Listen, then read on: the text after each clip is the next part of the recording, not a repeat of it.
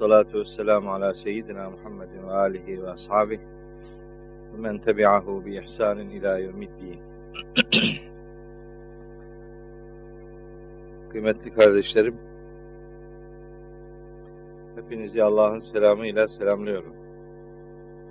Allah'ın selamı, rahmeti, bereketi, afiyeti, mağfireti üzerinize olsun.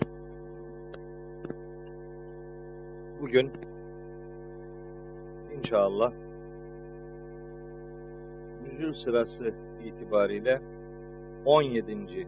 sırada bulunduğunu kabul ettiğimiz ve Tekasür suresinden sonra indirildiğini düşündüğümüz Maun suresini konuşacağız, okuyacağız inşallah.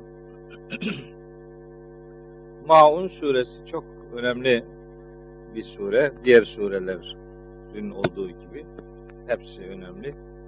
Allah'ın kitabında önemsiz bir metin elbette olmaz. O itibarla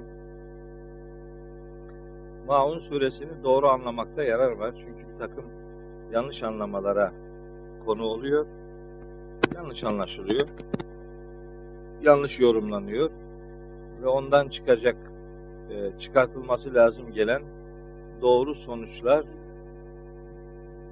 adresi şaşırmış bir şekilde farklı anlamalara sebep olunabilir. Surenin ayetlerini, kelimelerini, hatta edatlarını doğru sorgulama adına bir okuma gerçekleştirme ihtiyacındayız. Özellikle Maun suresini bugün için seçmiş değilim. Yani bu zaten sıralamada biz iniş sırasına göre e, okuyoruz.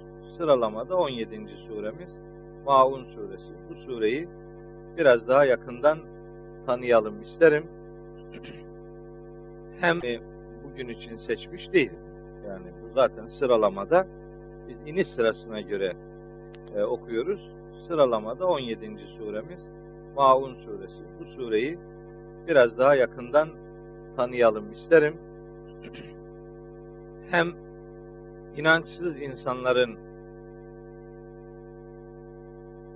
nasıl davrandıklarını öğrenmiş olacağız bu sure bünyesinde hem de bir Müslümanın nasıl olmaması lazım geldiğine bakmış olacağız. Yani meselenin iki tarafından da e, faydamıza olacağını düşündüğümüz bir sureyle yüz yüzeyiz. Nasıl yanlış anlaşıldığını dördüncü ayeti okurken sizlere aktaracağım. Yanlış anlamaya nereden başlandığını dördüncü ayet itibariyle sizlere aktaracağım inşallah. Ama dördüncü ayete başlamadan ilk üç ayeti doğru anlarsak dördüncü, beşinci, altı ve yedinci ayetleri de doğru anlarız. Bu sure iniş sırasına göre 17. sure. Bizim belirlediğimiz sıralama böyle. Başka sıralamalar da elbette söz konusudur. Resmi sıralamada bu surenin yeri 107'dir. Ayet sayısı 7'dir. Böyle dili bir görüntü var bu surede.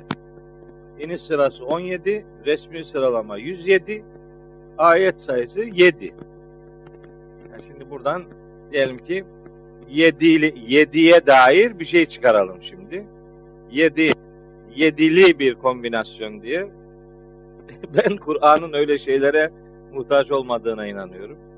Dolayısıyla öyle rakamlar üzerinden bir takım çıkarımlar peşinde koşmuyorum. Mesajı benim yüreğimi ferahlatmaya yetiyor. İniş yeri Mekke tabii ki.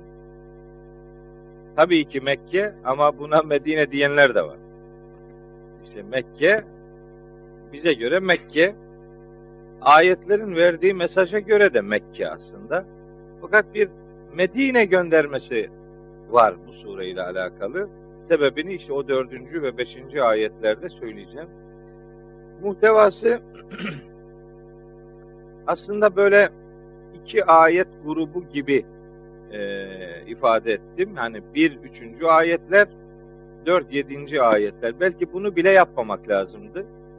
Çünkü bir üçüncü ayetler ayrı bir konuyu, işte dört yedinci ayetler ayrı bir konuyu ele almıyor esasında. Aynı şeyi anlatıyor. Dini yalanlayan insanların bir takım özelliklerini bize Allahu Teala bu surede aktarıyor. Bir ibadet yaptığını sananların pozisyonu ile dini yalanlayanların durumu üzerinden bir tanım geliştirilmiş. O tanımı sizlerle paylaşacağız, konuşacağız inşallah. Bu surenin kendisinden önce indirildiğini kabul ettiğimiz Tekasür suresiyle yakın anlam ilişkisi var. Nedir yakın anlam ilişkisi? Her iki surede de böyle bir olumsuz insan tipi üzerinden bilgilendirme yapılıyor.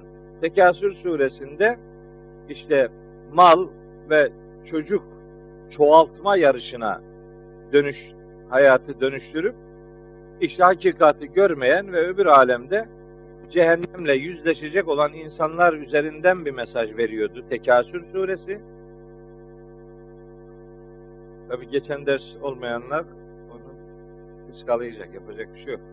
Acayip çetele tutuyorum zihnimde. Kimin hangi ders olduğunu, kimin hangi ders olmadığını gayet iyi biliyorum. Şimdi isim verebilirim. Hadi vermeyeyim. Dolayısıyla bu iş bu iş bir yok nasip değil. Bak bu nasip işi tam bir istismar. Nasip ne demek? Ne yapalım? Bizim ofru öyle diyormuş yani. Yani diyor adama para istemeye gidiyorsun. Verme. Diyelim ki 10 bin lira bekliyorsun adamdan 10 lira veriyor sana. Yani acayip bir hayal kırıklığı. Sonra da bizimki diyor ne etsin nasip etme dua vermeyi Allah. Yani Allah nasip etmedi veremiyor yani. Dolayısıyla adamın bir suçu yok. Suç kimin? Allah. Ah, ne kadar güzel. Nasibi. Nasipsiz. Öyle bir şey yok yani. Ne nasipsiz? Bu iş bak bu 50 metrelik veya 100 metrelik koşulara benzemez bu iş. Bu iş bir maraton gibidir. 50 metre nere? 43 kilometre nere? Yani 50 metrede bitireceğini zannediyorsan bence başlama. Bitmez çünkü. Yani koşuya hakaret. Hiçbir şeyini görme şansın yok yani. Ben zaten bu tür okumalarda yapılan en büyük hatalardan birini bak ben kendim itiraf ediyorum. Kendi yaptığım işteki eksiklik noktasında söylüyorum. Ne zaman bu tür okumalara başladıysak hep Mekke dönemi surelerini başlatıyoruz. Hiç Medine surelerine sıra gelmiyor. Habire Mekke. Mekke'de zaten 88, 87 veya 92 sure indirilmiş. Onları okuyorsun. 30 tane, 40 tane okuyorsun veya okuyamıyorsun, yoruluyorsun, bırakıyorsun. Dolayısıyla sanki Kur'an'ın sadece Mekke'si varmış gibi oluyor. Sanki Kur'an'ın hayata yansıyan, hayatı dizayn eden, sosyolojik gidişata müdahalesi bulunmayan bir kitapmış gibi. Sanki sadece inançla ilgileniyormuş, hayatla ilgilenmiyormuş gibi bir hava estiriliyor. Onun için bu tür okumaları mutlaka Mekke, Medine beraberliğinde de götürmek lazım. Ben bu dersler tabii 3 yıldır devam ediyor. 3 yılda 17 kısa sure anca okuyabildik. Yani bu 49. ders bizim 49 derste 17 sure o da kısa kısa sureler anca okuduk. Bir tane adam akıllı büyük sure okumadık yani. E bizim yani standardımız böyle ama ben şahsen kendi hayatımda bu gidişatı daha düzgüne dönüştürmek için mesela bu sene Kavacık'ta Deva Vakfı'nda Medine surelerini e, oku, okuyoruz. 28. cüz komple Medine surelerinden oluşur. Biz o sureleri okuyoruz. O derslere gelen arkadaşlar bilirler. Hiç buna benzemiyor. Tamamen hayatın içinde. Tamamen sosyolojiyi dizayn eden.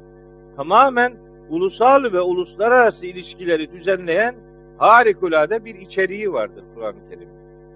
Dolayısıyla Yani böyle ikili okumalar yapmak lazım.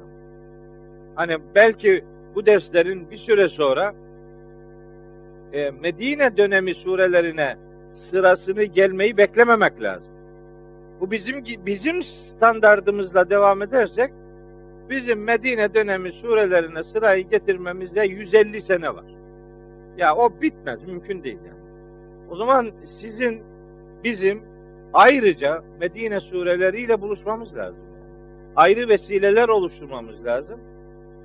Daha çok Kur'an okumalarına ihtiyacımız var. Daha sık okumak lazım. Yani 15 günde bir okumayla filan olmaz bu iş yani. 15 günde bir yemek yesen ayakta durabilir misin yani? Bedenini her gün üç kere yediriyorsun. Gene ara ara ara öğünler ihtiyacı hissediyor. Ruhuna 15 günde bir efendim e, takviyede bulunuyorsun. Bu doğru bir okuma biçimi değil. Onun için aradaki şeyleri sizin doldurmanız lazım. Arada aradaki boşluklar e, sizin okumalarınızda doldurulması lazım. Ben şahsen bu sene işte Deva Vakfı'ndaki Kur'an okumalarında bu ihtiyacımızı karşılamaya gayret ediyorum. Bir taraftan da Medine. Ha sözüm şu. Bu Medine'ye sırayı hiç getirmeyenler Mekke döneminde de, de tökezliyor. Yani bunu da kör topal götürüyor yani. Bir derse geliyor, üç derse gelmiyor mesela. Ondan sonra hoş bir şey değil. Değil mi? Evet. İsmen biliyorum kimin geldiğini, kimin gelmediğini. Her neyse artık gelenlere selam olsun, gelmeyenlere de davetimiz baki olsun inşallah. Evet Tekasür suresiyle Maun suresinin yakın anlam ilişkisi var. İkisinde de olumsuz insan tipinin deşifre edilmesi, tanıtılması üzerinden mesaj veriliyor. Ve yavaş yavaş surenin birinci ayetiyle sureyi tanımaya başlayalım. Bakalım neler söylüyor. Buyuruyor ki Rabbimiz Estağfirullah.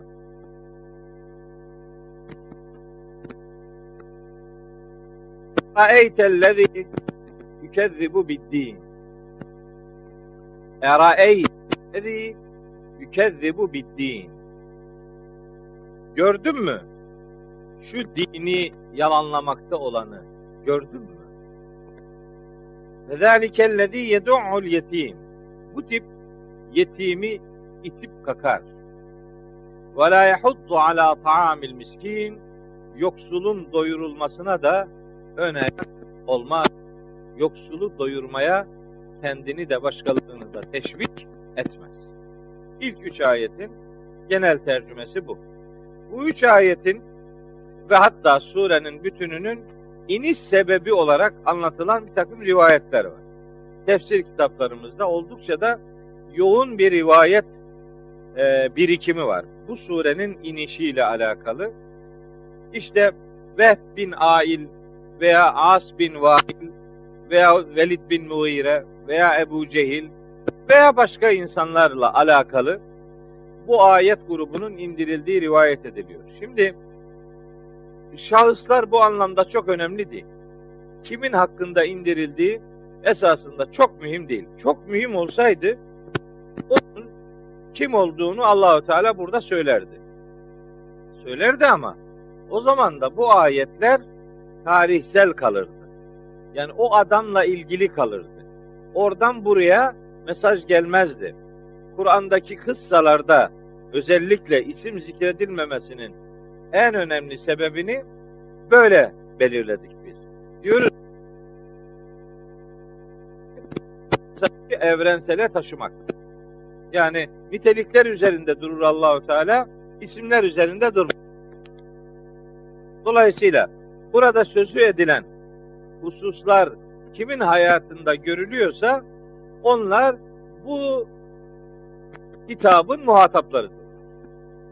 İsim üzerinden herhangi bir mesaj daraltması yapmıyoruz. Bazı ayetlerin daha kolay anlaşılabilmesi için nüzül sebeplerini bilmek gerekir. Bazı ayetler ama bunların oranı Kur'an geneline oranı yüzde beş civarında bir şeydir. Yani öyle çok ağırlıklı, çok yoğun bir nüzül sebebi arayışı içerisinde değiliz yani. Yüzde beş civarında. Yüzde beş de öyle az bir rakam değil. Değil mi? 6236 ayetin yüzde beşi yaklaşık 300 civarı ayet eder. Yani 300 ayetin nüzül sebebi varsa bu epey bir orandır, epey bir yekündür. Fakat nüzül sebeplerini de Kur'an'ı tarihsel bir metne dönüştürmek için değil, sadece mesajın indirildiği pozisyonu daha iyi kavramak ve oradan güne daha doğru sonuçlar çıkartmayla alakalı bir bilgilendirme biçimidir. Nüzül sebeplerini bilme dediğimiz iş. Tek başına konu nüzül sebepleri olsa anlatacağım onlarla onlarca şey var. Konu tek başına o değil, böyle geçiyorum. Şimdi bu surenin 7 ayet bu sure. Bu 7 ayetlik surenin 3 ayetinin Mekke'de 4 ayetinin Medine'de indirildiğini kabul eden alimler var. Ona göre ilk 3 ayet Mekki, son 4 ayet Medeni. E öyleyse o zaman sureye Mekki demeye gerek yok. Çoğunluk Medine'de indirildiyse bu sureye medeni demek lazım. Bunu da diyemiyorlar. Çünkü burada anlatılan şeyler Mekke dönemiyle alakalı arızalar. Diğer surelerde konuyla ilgili verilen mesajlara bakıldığı zaman bu surenin Mekke dönemi suresi olması lazım. E Medine işi nereden çıkıyor? Dördüncü ayetteki bir kelimeyi biraz farklı algılamaktan kaynaklanıyor. Şimdi elinize bir meal alın eve gittiğiniz zaman. Bu surenin dördüncü ayetin tercümesine bakın. Orada yazar.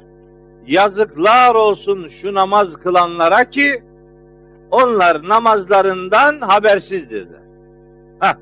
Namaz kılanlara yazıklar olsun deyince o zaman ha bunlar kimler? Bunlar münafıklardır. Peki münafıklar nerede var? Medine'de var. Öyleyse surenin son dört ayeti Medine'de indirilmiştir. Onun üzerinden yorum geliştiriyorlar. Halbuki bunun olması mümkün değil. Neden? Bu sure bir defa Risaletin iki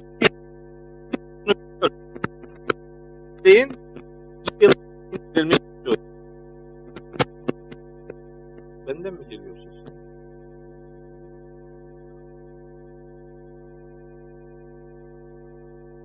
Ben öyle bir ses çıkarmıyorum yani. Adam biri yoldan geçerken yola bir tane hayvan işte uzanmış kuyruğu yolda başı böyle çalılığın arasında adam fark edemeden hayvanın kuyruğuna basmış. Kuyruğuna basınca hayvan tabi bağırmış öbür taraftan. Bizimki de hiç bozuntuya vermiyor. Allah Allah diyor. Biz nere bastık ses nereden çıktı. Yani ben böyle bir ses çıkarmıyorum. Pat güt ne oluyorsa yapın halledin. Sistem sistemde arızalar oluyor. Her sistem arızalıdır zaten. Bizimkinde de Allah'a bin şükür bolca var. Evet. Şeyi e, bu ikinci yılda indirildi kafa. Risaletin ikinci yılında indirildi bir.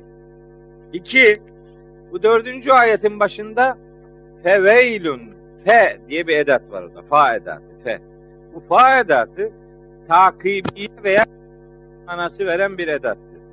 Yani bu yüzden demek yani. Bunun sonucu olarak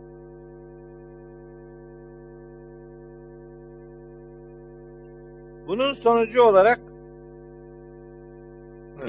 bir bilgi notu getirdi. Zannetti ki anladım ben. Anlamadım ki.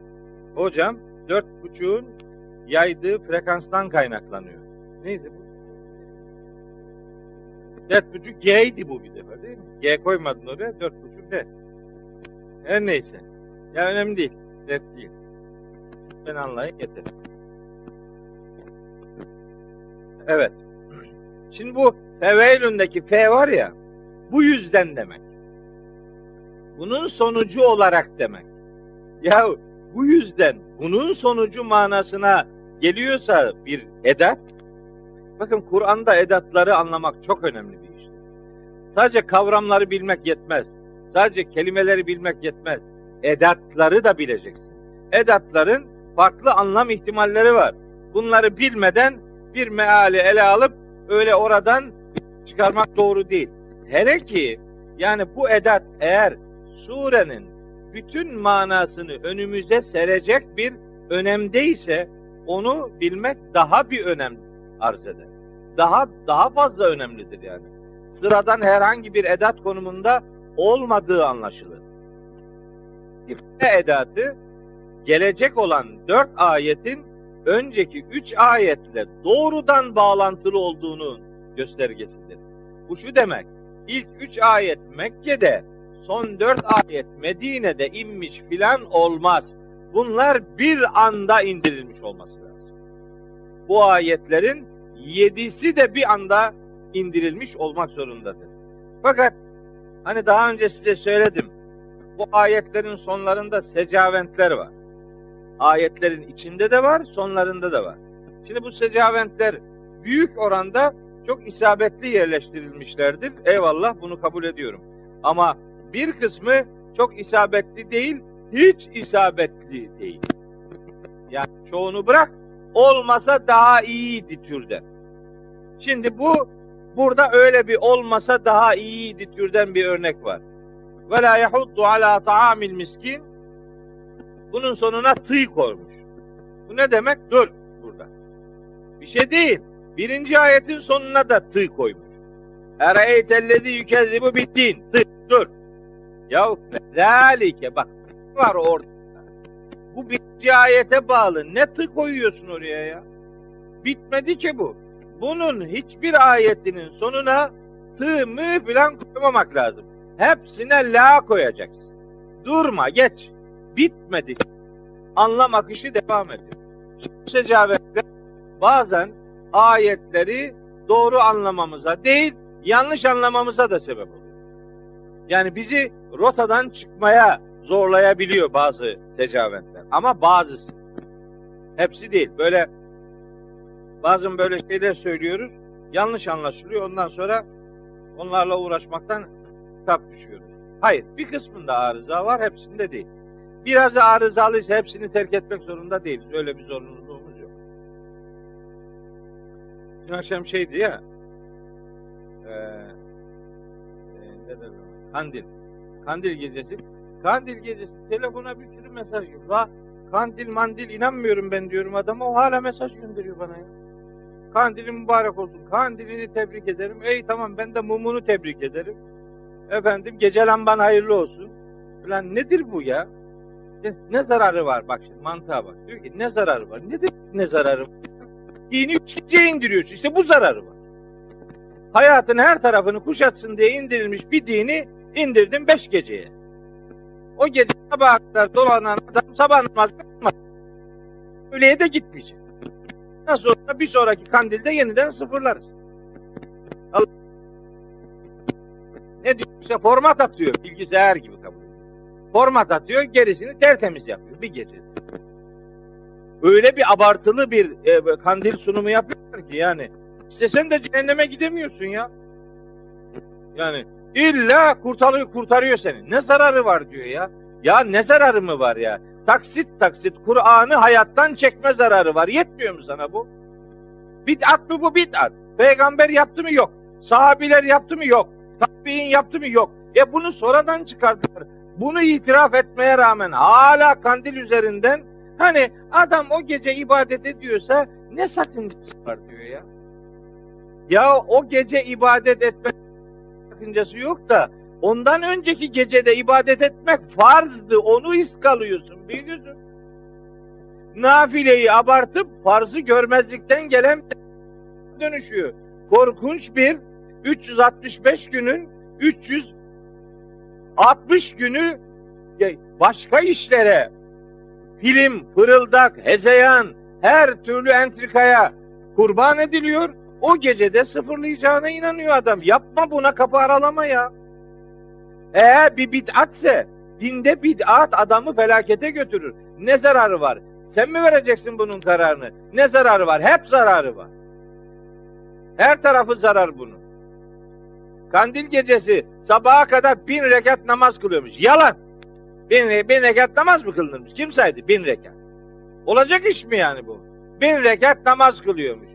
Diye o- a- akşam anlattım. Perdeleri kapatman lazım. Sabah çoktan olur sen 600'lerdeyken yani. Bin, bin rekat. O arada sabah namazı gitme gider. Öyle de gider yani. Oradan sıfırlayacak işi ondan sonra adam ibadet ediyorsa ne zararı var diyor. Ona desene arkadaş kandil gecesi zannığın o gece bin rekat değil yüz bin rekat takılsan sabah namazının çeyreği etmez bu. Desene bunu. Desene bunu ya. Bunu demiyor. Ah şimdi Ramazan geliyor. İlk 10 gece teravih kıldın mı geçmiş gelecek bütün günahların affoluyor. Ah şimdi bunu duyan adam teravihin ilk onuna gidiyor. İkinci onda yarı yarıya düşüyor. Ya bunlar bir Kadir gecesi, Meyraç gecesi, bilmem gecesi, Regaib gecesi, Mevlid kandili gecesi. Mevlid, Mevlid kandili kutluyor Mevlid. Ne zaman doğdu peygamberimiz? 571. Birine göre. Öbürüne göre 569. 570 diyen de var. Yılı belli değil, gecesini kutluyor adam. Yılını hatırlamıyor kimse. Hangi yıl? Adam geceyi tayin ediyor. Regaib kandili ne? Peygamberimizin ana rahmine düştüğü gece. Aferin. Aferin sana ya. Hah ne güzel. Şimdi bu ara bunu diyemiyorlar. Kimse inanmıyor buna. Efendim rağbetimiz dine olsun diye. Onun için o geceyi belirlemene gerek yok. Ve ila rabbike fergab diye zaten sana İnşirah suresinde rağbetin Rabbine olsun diye Allah yönetmiş. Onu bir geceye indirgemenin bir alemi yok ki. Rağbetin her zaman Rabbine olsun. Onu istiyor Allahu Teala. Şimdi bunu deyince diyor ki, "Aha bak bunu da inkar etti. Bunu da inkar. Sapık. Ya sen Allah'ın ayetlerini hayatından çıkardın. Sen sapmadın da ben bir bid'at bu bid'attır yapmayın bunu deyince mi sapıyorum ya? Yani nasıl bir değerlendirme şirazesi kaymış şu toplumun ya? Şuna bak ya. Ne faydası var? Ben size söyleyeyim şu faydası var. GSM şirketleri para kazanıyor. Ah mesajlar böyle acayip dörtlükler var. Nereden de üretiyorlar onları bilmiyorum yani. Böyle acayip dörtlükler var. Adam mesela WhatsApp'tan herkese gönderiyor. Adam adını, arkadaşını düşünerek ona hitaben de yazmıyor ha. Yazıyor ki kandiliniz, kandilinizi tebrik ederim Mehmet Okuyan. Bu demek istiyor ki yani herkese gönderdim. Sana özel bir şey değil. Toptan gönderdik. WhatsApp zaten internet üzerinden bedava. İşte aylık sabit ücreti veriyorsun. Herkese toptan mesaj gönderiyor. Kardeşinin sesini duymaya tahammülü yok Müslümanın. Bir tane mesajda işi bitirdiğini zannediyor. Bayramlar öyle oldu. Mesaj her birbirine böyle toptan mesaj gönderiyor. Bütün abonelere mesaj. Bunu peygamberimiz yapmadı be. Bunu sahabiler yapmadı. Yiğitlik Bedir'de bulunmayı gerektiriyordu. Yiğitlik Uhud'da bulunmayı, Hendek'te bulunmayı, Hüneyn'de bulunmayı gerektiriyordu. Senin yaptığın kadar yapamaz mıydı sahabiler ve peygamberimiz? Ne gerek vardı mecbur kaldılar vardı. Yeterlerdi be. Hatim yapamıyor muydu senin kadar? İki rekat nafile namaz kılamıyor muydu senin kadar? Şunu diyorum diye bana adam diyor ki bak bu sıyırmışın tekidir. Sakın bunu dinleme. Saptı, sapıt. Ben de öyle diyorum. Ben senin saptığın yoldan saptım. Allah seni de saptırsın. Senin yol yol değil ki ya. Bu yol yol değil. Bu çıkmaz sokak arkadaş. Ne olur Allah'ın kitabıyla tanışın ya. Tanışın bu kitapta öyle beleşten gidilecek bir cennet yolu olmadığını göreceksiniz. Bakara suresinin 214. ayeti ne olacak anlamadım ki ben. Em hasibtum en tedkulül ve lemma ye'tikum meselüllezine halev min qablikum messetumul be'sa'u ve'd-darra'u ve zulzilu hatta yekuler resulü vellezine amenu ma'ahu meta nasrullah ela inne nasrallahi karibun siz, sizden öncekilerin başına gelenlerin benzerleri sizin de başınıza gelmeden cennete gireceğinizi mi zannediyorsunuz? Onlara öyle dertler, öyle sıkıntılar gelmiş, öyle korkunç sarsıntılara tabi tutulmuşlardı ki peygamber ve onunla birlikte iman etmiş olanlar Allah'ın yardımı zaman gelecek diye feryat etmek zorunda kalmışlardı. Sen böyle bir şey dedin mi hiç ya? Ne zaman senin kılın kıpırdadı? Ne zaman yüreğin daraldı senin? Hiçbir şey yaptığın yok ya. Bir kandil gecesiyle sıfırlıyor ya. Bu doğru değildir deyince de her türlü hakareti yiyoruz. Her türlü hakaret.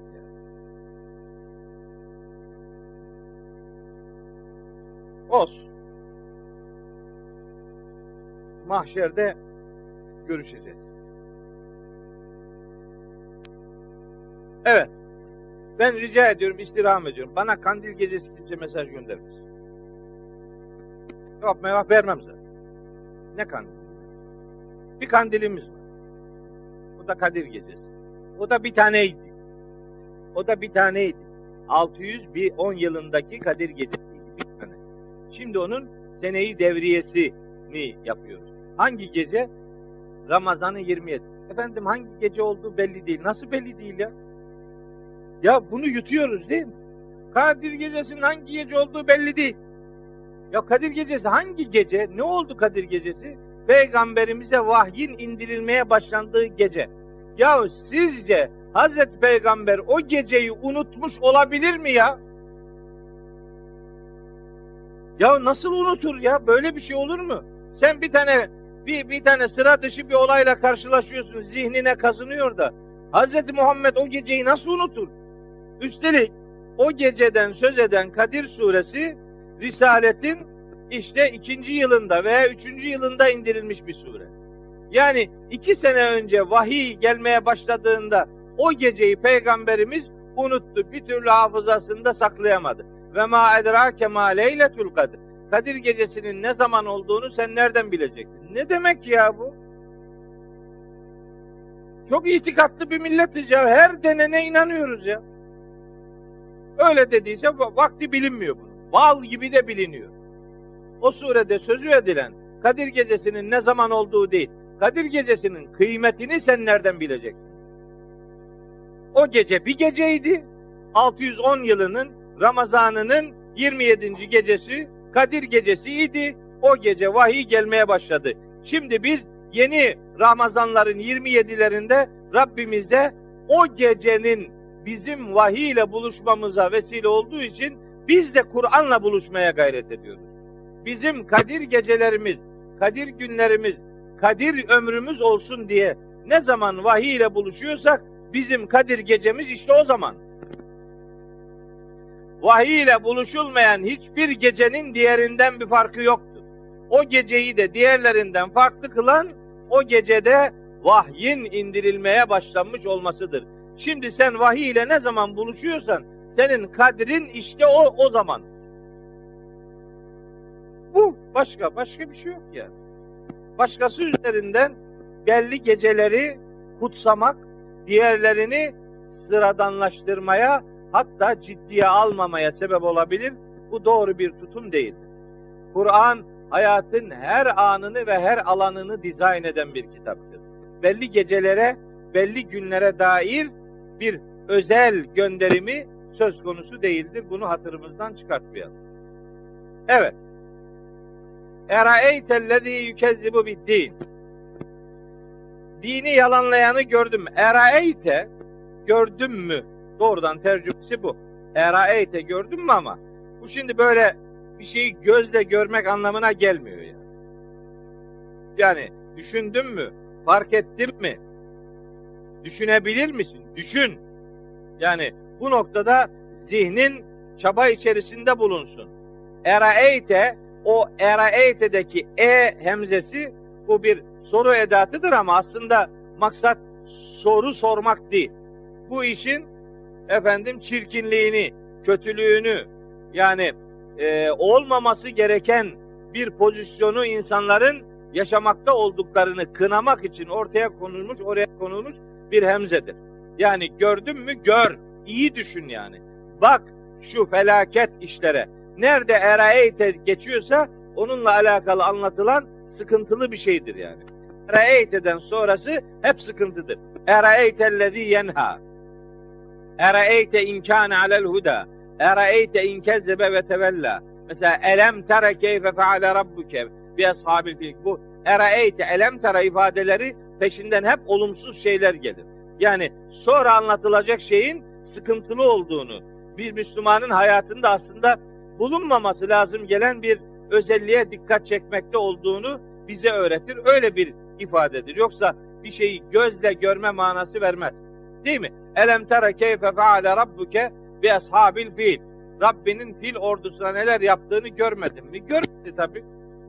Değil mi? Görmedi yani. Henüz doğmamıştı yani. Görmedin mi demek bilmiyor musun? Biliyorsun değil mi? İyi düşün yani. İyi düşün manasına gelen bir ifade biçimidir. Burada da böyle. Neyi düşünecek peygamberimiz? Ellezî yükezzibu. Yalanlamakta olan kişiyi. Neyi yalanlıyor bu kişi? Bittiğini, dini yalanlıyor. Dini yalanlamakta olanı bir düşün. Şimdi ellezî yükezzibu böyle bir isim cümlesidir. Yani bu yalanlama adet haline getirmiş. Yalanlayan. Habire yalanlama üzerinden işte e, götüren, yalanlamayı alışkanlık haline ve bir hayat tarzına dönüştüren kişiyi bir düşün. Neyi yalanlamış? Eddin, dini. Din kavramı Kur'an-ı Kerim'de ben öyle hangi ayetlerde hangi manaya geldiğini öyle sıra sıra yazdım. Yani tevhid manası var, hüküm kanun manası var, itaat manası var, adet gelenek manası var, nizam, yol, fıtrat, tabiat kanunu, borç, din edinmek gibi çeşitli manaları var bu kelimenin. Burada hangi mana kastediliyor? Burada bildiğimiz manada din kastediliyor olabilir. Yani dini öğretileri yalanlayan adamı bir düşün bakalım. Yalanlamakta olan şu kişiyi bir düşün anlamında genelde din dediğimiz hayat kurallarını belirleyen özette Kur'an-ı Kerim'in ortaya koyduğu bu inanç sistemi anlamına alınabilir. Bazı alimler bu ayeti öyle yorumluyor. Bir kısmı ise hesap, borç anlamına alıyor. Din, deyn kelimesiyle aynı kökten gelir. Deyn, borç anlamına gelir. Hatta Kur'an'ın o en uzun ayeti Bakara 282. ayet deyn, müdayene ayeti olarak bilinir. Borçlanma demektir. Buradaki din kelimesinin de borç anlamına gelen bir kelime olduğu kabul edilir. Yani borçların tahsil edileceği o hesabı yani mahşerdeki hesabı yalanlayanı gördün mü? Bu anlam bence de aslında surenin bütününde e, verilmek istenen mesajla birebir örtüşmektedir. Diğeri de olabilir ama bu ikincisi biraz daha önceliklidir. Borçlandığı, bu borçların tahsil edileceği o muhteşem hesap gününü yalanlayanı gördün mü? Mekkeli müşriklerin en önemli sorunlarından bir tanesi hatta en önemli sorunu diyebileceğimiz problemleri bu adamların dini, din gününü yalanlamaları. Maliki yevmiddin günü yani hesap günü yani mahşer. Onlar Allah'a inanıyorlardı. Yaratıcı kudret olarak Cenab-ı Hakk'ı kabul ediyorlar idi ama neticede öldükten sonra diriltilmeye inanmıyorlar. Bir bölümü, hepsi de değil. İnananları da vardı. Mekkeli müşriklerin her biri silme ahireti inkar eden adamlar değillerdi. Ahirete inananları da vardı. İnançla inançsızlık arasında gidip gelenleri de vardı. Hiç inanmayanları da vardı. Aslında üç türlüydü Mekkeli müşriklerin ahirete inanç noktasındaki pozisyonları üç gruptur. Üçünün de Kur'an'dan ayrı ayrı delilleri vardır. Sözü uzatmama adına o delillere girmek istemiyorum. Evet burada dikkat çekilen nokta dini ya da yargılamayı ya da hesabı yalanlayan şu adamı gördün mü? İyi bir düşün. Bu adamın durumuna iyi, iyi göz at. İyi muhakemede bulun. Hepimize söylüyor. Eraeyte'deki muhatap her ne kadar şeklen Hazreti Peygamber olsa da evrensel anlamda hitap hepimizedir. Hepimize Cenab-ı Hak seslenmek durumundadır. Yani şu dini, şu hesabı, şu kitabı yalanlamakta olanı bir düşünün. Düşünün ki bu hesabı yalanlayan adam Bu yalanlamanın sonucunda fedâlikellezî yed'ul yetime. Bu adam yetimi itip kalkmakta olan adam. Da'a yed'u itmek demektir. Yevme yud'une ila nari cehenneme da'a diye bir ayet var. Tur suresinin 13. ayeti. Orada da işte cehenneme insanların böyle itekleneceklerinden söz eder. Tur suresinde aynı kelime yani. Böyle bazen bu kelimelerin herhangi birinin manasını unuttuğum zamanlar oluyor. Unutuyorum ben de kelimeyi. Yani Allah Allah. Hepsini her an nasıl kafamda tutayım? Bazen böyle unutma sıkıntısı çektiğim kelimeleri kafamda kodluyorum. Şimdi ma vedde'ake rabbuke bu vedde'a kelimesini uzun yıllar hep kafamda tutamadım. Yani. Unutuyorum onun manasını. Ya dedim ki bunu bir şeye kodlamam lazım. Bu her zaman da sözlüğe bakılmaz dedim. Vedda'a veda etmek dedim. Ha ma vedda'ake rabbuke Rabbin seni terk etmedi. Oradan anlıyorum. Oradan hatırlıyorum. Bu yed'ul yetime anlaşılıyor aslında. Yetimle ilgilenmemek falan diye böyle genel bir mana adamın aklına geliyor ama o değil. Da'a yed'u itip kalkmak demek. Nereden? O Tur suresi 13. ayetinde hani adamın arkasından tekme vurursun sallar sonu cehenneme. Şöyle bir şey. Yevme yuda'une ila nari cehenneme da'a. O kelimeyle bu kelime aynı. itip kalkmak, itelek, itelemek, iteklemek anlamına gelen bir kelime. Şimdi neymiş? Dini yalanlayan adamların birinci özelliği neymiş? Yetimi itip kalkmalarıymış. Ne var? Ne kadar önemli ki bu Allahu Teala hemen dini yalanlamanın hemen yanına bunu zikretti yani. Yani yetimlerle ilgilenmek çok mu önemli bir şeymiş acaba? Evet çok önemli bir şeymiş ya. Biz geçen hafta, geçen ders Tahrim şey Talak suresini işledik. Deva Vakfı'nda. Orada bunları anlattım. Bir çocuk üzerinden bütün detayları Allahu Teala veriyor orada. Bir çocukla alakalı. Niye? Çünkü bana göre bir Adem bir alemdir. Yani bir insan evrene bedeldir. Onun için bir insanı kurtarmak bütün insanlığı kurtarmakla eşdeğerdir Kur'an'a göre. Maide suresi 32. ayet bunu bize öğretmiştir. Burada bir yetim vurgusu var. Mekki surelerin hemen hemen bütününde böyle fakirlerle, yoksullarla, yetimlerle ilgilenme noktasında bir vurgu vardır. Mekki surelerin genel karakteristiği içerisinde bunu görürüz. Bakın çok çarpıcı bir bir şey aktar. Yetim aslında başlı başına mesela Kur'an'la ilgili çalışma yapmak durumunda olanların ilgilenmeleri belki müstakil bir kitap yazmaları gereken konudur. Kur'an ve yetimler. Kur'an'ın yetimlere bak bakışı. Müslüman toplumda yetimlerin konumu mesela. Böyle bir konu başlığıyla böyle adam akıllı belki bir kitap yazmak gerek. Böyle ufak tefek çalışmalarla geçiştirilecek bir konu değil. Neden? Çünkü mesela Nisa suresi 6. ayette buyuruyor ki Allahu Teala betelül yetama hatta izâ belagun nikah. Onlar nikah çağına ulaşıncaya kadar yetimleri gözetin, onları deneyin. Yani bu malları kendisine teslim edebileceğimiz bir çağa ulaşabildi mi, ulaşamadı mı? Adam diyor ki yetimlerle ilgilenmek ergenlik çağına kadardır. Ergenlik çağına ulaşınca artık yetimlerle ilgilenmene gerek yok buna. Hayır. Öyle Allahu Teala öyle demiyor. Vebtelül yetama hatta izâ belagun nikahe. Nikah çağına ulaşıncaya kadar. Çağı bülü çağı değildir. Daha ileri bir yaş. Yani e, öyle 11, 12 yaşlar filan değil. 11 yaşındaki çocuk ergenliğe erdiyse ona mallarını verebilir misiniz? O mallarına nasıl sahip çıkacak? Hayır. En az 17-18'li yaşlardır yani. En az. Oradan hareketle biz evliliğin de bülü çağıyla başlamayacağına inananlardan ben. Nikah çağı ayrı bir çağdır. Nikah çağı bülü çağından farklı. O zamana kadar çocukları, yetimleri deneyin. Onların haline, ahvaline muttali olun. Mesela pek çok surede yetimlere iyilik yapılmasından söz eder Allahu Teala. Burada not, not yazdım hepsine. Bakara'da var, Nisa'da var, Fecir'de var, Belet'te var, Bar'da var. Yetimin malına kötü bir şekilde yaklaşmamak lazım geldiğini öğretir. Nerede?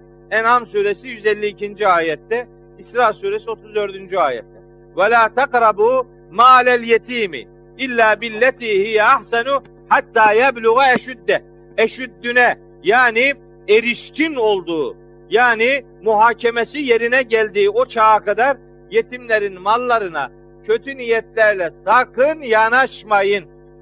Kur'an'da bir yapmayın emirleri vardır, bir de yaklaşmayın emirleri vardır. Yaklaşmayın, yanarsınız dediği konular vardır. İşte onlardan bir tanesi yetimlerin malı. Yetimlerin malına kötü niyetle kesinlikle yaklaşmamak lazım geldiğini Kur'an öğretir.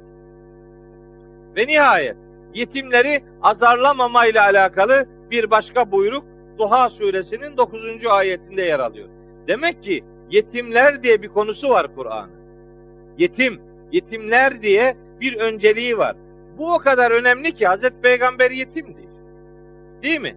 Elem yecidke yetimen feava. Seni yetim bulmamış mıydı? Barınmanı da sağlamıştı.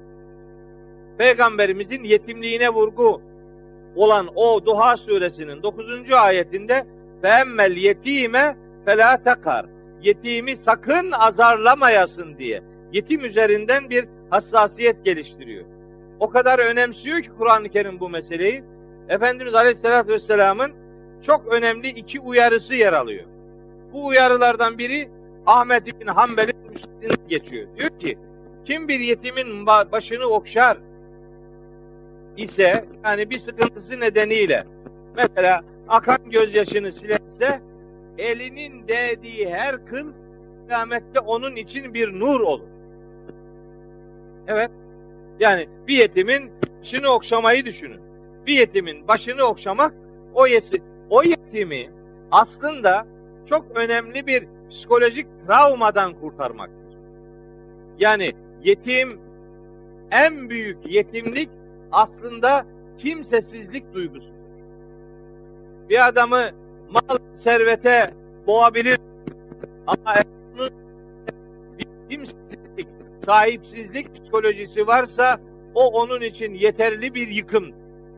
Onun sahipsiz olmadığını, kimsesiz olmadığını ona hissettirmek durumundayız toplum olarak. Fert olarak yakınımızdakilere, devlet olarak dünyanın her tarafındaki yetimlerle ilgilenmek bize Kur'an'ın öğrettiği, Kur'an'ın yüklediği bir sorumluluktur, yükümlülüktür. Bundan yana herhangi bir gevşeklik içerisine giremeyiz. Yine Peygamberimiz Buhari ve Müslim'in kitaplarında nakledilen bir rivayette buyurmuş ki ben ve Allah'a karşı duyarlı olduğu sürece yetimle ilgilenen kişi yan yana iki parmak gibiyiz diye. Öyle rivayette öyle geçiyor. Peygamberimiz iki parmağını böyle yan yana getirmiş. Ben ve yetimle ilgilenen mahşerde böyle baş başa olacağız diye. Bir bir teşvik ifadesidir. Yani yetimlerin dertleriyle ilgilenme noktasında ortaya konulmuş bir duyarlılıktır. Ve Kur'an işte yetimi itip kakanı dini yalanlayan adamın bir sıfatı olarak zikrediyor. Yetimi itip kalkmak dini yalanlamanın sonucudur. Bu tersinden şu demektir. Siz eğer dindarsanız yetimi itip kalkmayacaksınız. Onlara sahip çıkacaksınız demek. Yani ayeti mesaj olarak tersinden düşündüğünüz zaman eğer bir davranış kınanıyorsa siz onun tersini yapmak zorundasınız demek. Yetimi itip kalkmak dini yalanlamanın sonucudur. Sen dindar isen yetimi itip kalkmayacak, ona sahip çıkacaksın. Onu gözün gibi koruyacaksın. Çok çarpıcı bir şey söyleyeyim size. İşin önemini anlatma bakımından. Çok çarpıcı bir şey. Kur'an-ı Kerim'de şeyler vardır. Zekatın kimlere verileceğinin sayıldığı bir ayet var Tevbe suresinde. Tevbe suresinin 60. ayeti. Orada 8 gruptan söz eder allah Teala. Zekat, sadakalar kimlere verilir diye. Bu 8 grubun içerisinde enteresandır. Yetim yok. Yazmıyor yani. Yetim kelimesi yok. Sıfat olarak var da kelime olarak yok. İnneme sadakati lil fukarai vel mesakin vel amilin aleyha vel müellefeti kulubum ve fir rikabi vel garimine ve fi sebilillah ve ibnis sebil. Sekiz grubun içinde yetimler yok. Niçin? Bir adam kendi çocuğuna zekat verebilir mi?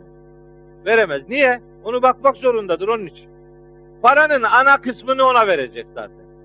Yani böyle fazla kısmını değil. Ana ana paradan çocuğuna verecek yani. Onun onun bakımı onun üzerinde bir görevdir. Yetim de aynen böyledir. Yetim paradan vereceksin. Zekat kısmından değil. Zekat daha başkalarına verilecek. Yetimi çocuğun gibi göreceksin. Onu benimseyecek, onun başını okşayacaksın. Ona sahipsiz olmadığı duygusunu kazandıracaksın. Bu şu demek değil ha, sakın ha. Bu şu demek değil. Yani yetimlere zekat verilmez demek değil. Zaten fakir oldukları için onlara zekat verilir. Onlar zaten miskin yani yoksul iseler onlara zaten zekat verilir. Hani sıfat olarak var, isim olarak yok dedim. O ayrımı onun için yaptım. Fakat isim olarak gelmemesinin sebebi yetimleri çocuklarınız gibi görüp onları sahipleneceksiniz demektir. Yani vurgulamak için bence bundan daha önemli bir başka ifade olması gerektir yani. Çok önemli, çok hassasiyet getiren bir vurgu üzerinden yetimle alakalı bir mesele getiriliyor. Dini yalanlamanın olarak Allahu Teala yetimi itip kalkmaları şeklinde belirliyor. Bu bir. Birinci sonuç.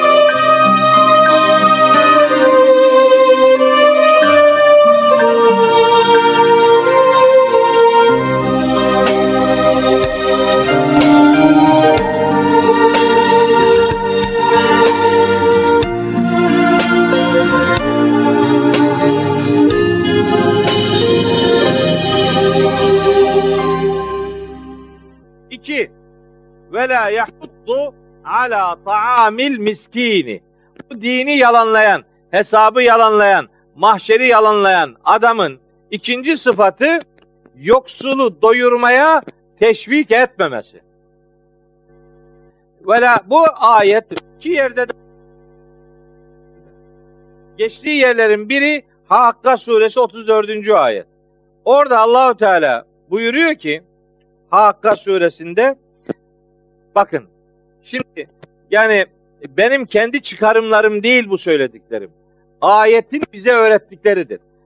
Hakka suresi 34'te diyor ki Allahu Teala cehenneme kimin gideceğini anlatıyor. Ondan sonra o cehennemle alakalı o amel defteri kendisine sol taraftan verilenleri anlatıyor anlatıyor. Onlarla alakalı işte zincirlere filan 70 zira boy zincirlere vurulacak. Böylece cehenneme savrulacaklar filan. Niye? Niye bu adamlar cehenneme savruluyor? Gerekçesini bildiriyor. İki tane gerekçe söylüyor. İki tane. İnnehu o adam, o yani o cehenneme savrulacak olan adam kâne la yu'minu billahil azimi. Bu adam inanmıyordu. Burada isabetli la koy. Burada da koymalıydı, koymamıştı. O yüce olan Allah'a inanmıyordu ve la yahuddu ala ta'am miskini. Yoksun doyurulmasına da ön ayak olmuyordu. Ah bak Allah'a iman etmemenin hemen sonucu yoksulun doyurulmasıyla ilgilenmemek. Demek ki yoksullarla ilgilenmemek Allah korusun bir iyi sorunu gibi sunuluyor. Kimse bunu kabul etmez. Ya ben ne demek Allah'a inanıyorum? İnanıyorsun ama bu yoksullarla ilgilenmiyorsan yoksullarla ilgilenmemek bir iman sorunuyla yüz yüze olduğumuzu gösterir. Oradan hareketle meselenin önemini bir Müslüman olarak kavramak durumundayız bir. Bu bir yerde daha geçiyor. Bu geçtiği yer Fecr suresinde bu defa kalıbı değişiyor. Ve yahuddu diye gelmiyor. İki tanesinde ve yahuddu. Bu Fecr suresinde ise ve tehaddune diye bir kalıp var. Bu da bu nankör insanın kendisine biraz rızkı az verince Allah'ı suçlayan anlatıyor. Diyor ki siz kella bakın kella hayır hiç Allah'a filan atmayın. Bel aksine la tükrimunel yetime. Siz yetime ikramda bulunmuyorsunuz. Bak yetime yardım etmek böyle paradan kurtulmak anlamında al da git değil. İkram edeceksin, ikram. Böyle en aziz misafirine nasıl ikramda bulunuyorsan yetime vereceğin yardımın da ikram şeklinde olmasını sağlayacaksın. İkram edeceksin. Böyle atıp kurtulma şeklinde değil. Fazlalıktan kurtulma şeklinde değil. İkramınız olacak. Siz bunu yapmıyorsunuz diyor. O mal az verilince Allah'ı suçlayan tipi kınıyor. Sonra diyor ki ve la tehaddune ala taamil miskini. Yoksulun doyurulmasına birbirinizi teşvik etmiyorsunuz. Teşvik önce kişinin kendi içindeki bir e, duygudur. Sonra da Müslümanlar arası bir iletişim biçimidir. Birbirini teşvik edecekler. Yetimlerin doyurulmasına, ikrama muhatap kılınmasına ve yoksullarla ilgilenilmesi noktasında bir duyarlılık öğretiyor Allahu Teala. Üç ayet meselenin önemini kavramamız için bize yeterince malzeme veriyor. Yani önemini bu vesileyle bir daha hatırlatmış olayım. Bu yani kendini teşvik etmek. Yani yüreğinde böyle bir sızı hissetmek. Bundan söz ediyoruz. Hani bir hadis-i şerif var. Fecir işte 17-18. O e, hadiste diyor ki peygamberimiz rivayette buyuruluyor ki Men ra'a minküm münkeren fel yugayyirhu biyedihi. Bunu oraya yazmadım. Oraya bakmayın. Yok orada. Şimdi aklıma geldi. Söyleyeyim. Men ra'a minküm münkeren fel yugayyirhu biyedihi. Fe illem yestati fe bilisanihi. Fe illem yestati fe bi kalbihi ve zalike ad'aful imani. Rivayet böyle. Bu rivayet bu haliyle peygamberimizden gerçekten nakledildi mi bunu bilmiyorum. Ama rivayetle alakalı yanlış yorumlanan bir noktaya dikkat çekmek istiyorum. Bu yoksulların doyurulmasının teşvik edilmesi noktasında. Yani bir adam yoksulun doyurulmasına teşvik edecekse önce o teşviki kendi içinde hazır hissetmesi lazım. Yani kendini onun muhatabı görmesi lazım ki teşviki doğru yapabilsin. Şimdi o hadiste ne diyor peygamberimiz? Ne buyuruyor? Aleyhissalatü vesselam. İçinizden her kim bir kötülük görürse onu eliyle değiştirsin. Eliyle değiştirmeye gücü yetmezse diliyle değiştirsin. Diliyle değiştirmeye gücü yetmezse kalbiyle buğz etsin. Yani o kötülüğün kötü olduğunu, kötülük olduğunu düşünsün ama bu imanın en zayıf noktasıdır. Yani mesele sadece kalbe indirgenmişse artık bu bitme noktasındadır gibi böyle algılanıyor. Ben bu algının doğru olduğu kanaatinde değil. Çünkü eğer bir kalpte kötülüğe karşı bir buz, bir öfke yoksa o kalbin sahibinin ne eli onu değiştirir ne de dili. Önce gönülden başlar. Önce orada bir duruşunuz olacak ki eliniz harekete geçsin, diliniz harekete geçsin. Kalbi şeytanın çalışma odasına dönmüş bir adamın elinden de dilinden de bir hayır çıkmaz. En başta kalbin sağlam olması lazım. O rivayette yani nakledildiği şekilde değil de esasında verilmek istenen mesajın kalbe dikkat çekme noktasında bir e, aktarım sıkıntısı yaşadığına inanıyorum. Yüreğiniz eğer haktan yana bir teslimiyet içerisine girmemişse bedeninizden bir eylem değişikliği beklemeyin. Onun için derim ben zaman zaman yüreğinin kıblesi Allah rızası olmayanın yüzünü sağa sola dönüştürmesi, döndürmesi çok da fazla bir anlam ifade etmez. Ne demek yani sen şimdi ne demek istiyorsun diye adam. Gayet açık ne demek istediğim. Bakara suresi 177. ayetin birinci cümlesini okursun görürsün. Ama Kur'an okumazsan yapacağın bir şey yok. Şimdi bu bir saati geçti biz daha bitireceğim ama bu sureyi. Şu anda şey zaten canlı yayın değil. Şey bant çekiyorlar. Dolayısıyla televizyonda bir şey diyemez. Canlı yayın arabasında sıkıntı var. arabada bayağı sıkıntı. Başka bir yerden yayınlanıyor da neyse yani. Böyle bir acayip bir durum var. Anlamadım gitti bu işi. Ama her neyse. Yani uzar bu ders. Son ders zaten. Uzasın yani. Bu sureyi bitireceğim. Ben bunu bir daha nasıl konuşacağım yani? Feveylünde bıraktık mı o milletin başta dediğini yapmış olurum. Yarısı Mekki öbürü Medeni. Olmaz. Bu hepsi Mekki bir anda bitireceğiz bunu. Şimdi burada bir şey yazdım. Sizin de onu fark etmenizi istiyorum. Yani bu bu iki ayet yani yetimleri itip kalkmak, yoksulların doyurulmasına ön ayak olmamak aslında Kur'an'ın infak dediğimiz korumuyla alakalı bir meseledir. İnfakınız olacak. Yani paylaşımcı bir ruhunuz olacak. Bir Müslüman eğer infakı sadece imkanla ilişkilendiriyorsa bu adam infakı anlamamış demektir. İnfak imkanla sınırlı kurum değil. İnfak imanla alakalı bir meseledir. İmanınız varsa infakınız da mutlaka olmalıdır. Bu infak senden zor durumda olanın durumuyla ilgilenme görevidir. Bu gerektiğinde mal ile olur, gerektiğinde ilgiyle olur, gerektiğinde şefkatle olur, gerektiğinde bilgiyle olur, gerektiğinde tecrübeyle olur, gerektiğinde bir tebessümle olur ama ille de imanınız varsa infakınız olmak zorundadır. İmanınız varsa yetimle ilgileneceksin. Paran yoksa elini onun başını okşayacak şekilde elini başına götürmeye imkanında yok mu yani? İmanın varsa imkanın vardır arkadaş. Yetimlerle ilgilenmek bir iman kurumudur. Yoksullarla ilgilenmek bir iman meselesidir. Hani imanı olmayanların da yetimlerle yoksullarla ilgilendiğine şahit olursunuz. Var değil mi böyle? Yani dinden yana böyle yabancı insanların da kalkıp mesela yetimlerle yoksullarla ilgilendirirsiniz. Bunu böyle bir yardıma teşvik eden, yönlendiren sebep nedir? Gayet açık. Fıtrat vicdanı. Fıtrat ve vicdan her insanda eşittir.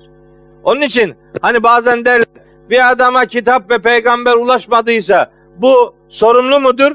El cevap değildir. Yok canım. Nereden çıkar diyorsun? Herkesi sorgulayacağım diyor Allahu Teala. Neye göre? Kime ne nimet verdiyse ona göre. Herkese fıtrat verdi mi? Verdi. Herkesin vicdanı var mı? Var.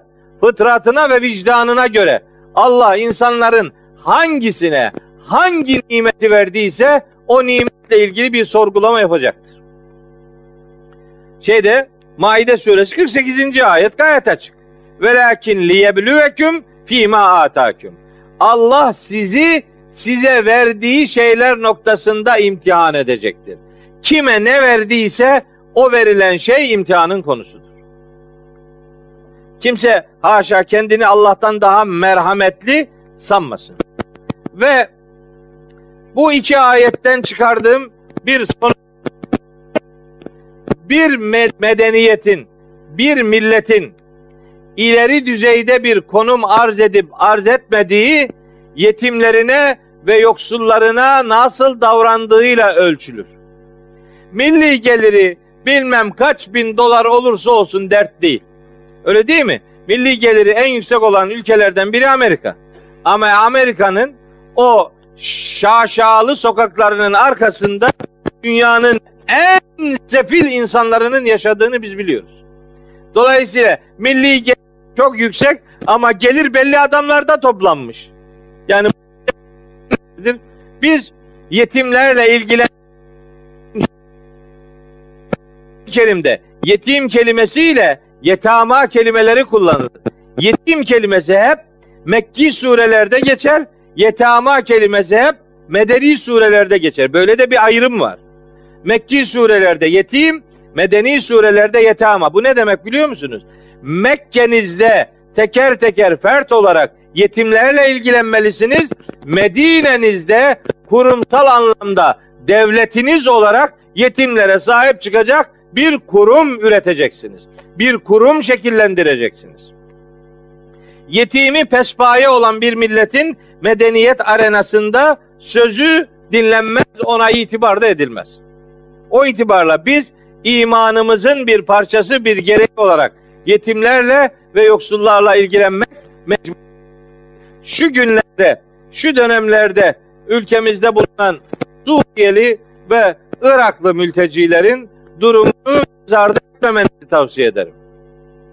Efendim sen onlara öyle diyorsun ama bildiğin gibi değil yani. Biliyorsun ya? Ne bildiğin gibi de efendim işte çok dilencilik yapıyorlar. Keyfinden mi yapıyor? Sen vatanını kaybetmenin ne olduğunu biliyor musun sen hiç? Akşam gidecek evinin olmadığı bir psikolojiyi bir, bir hayal et bakalım.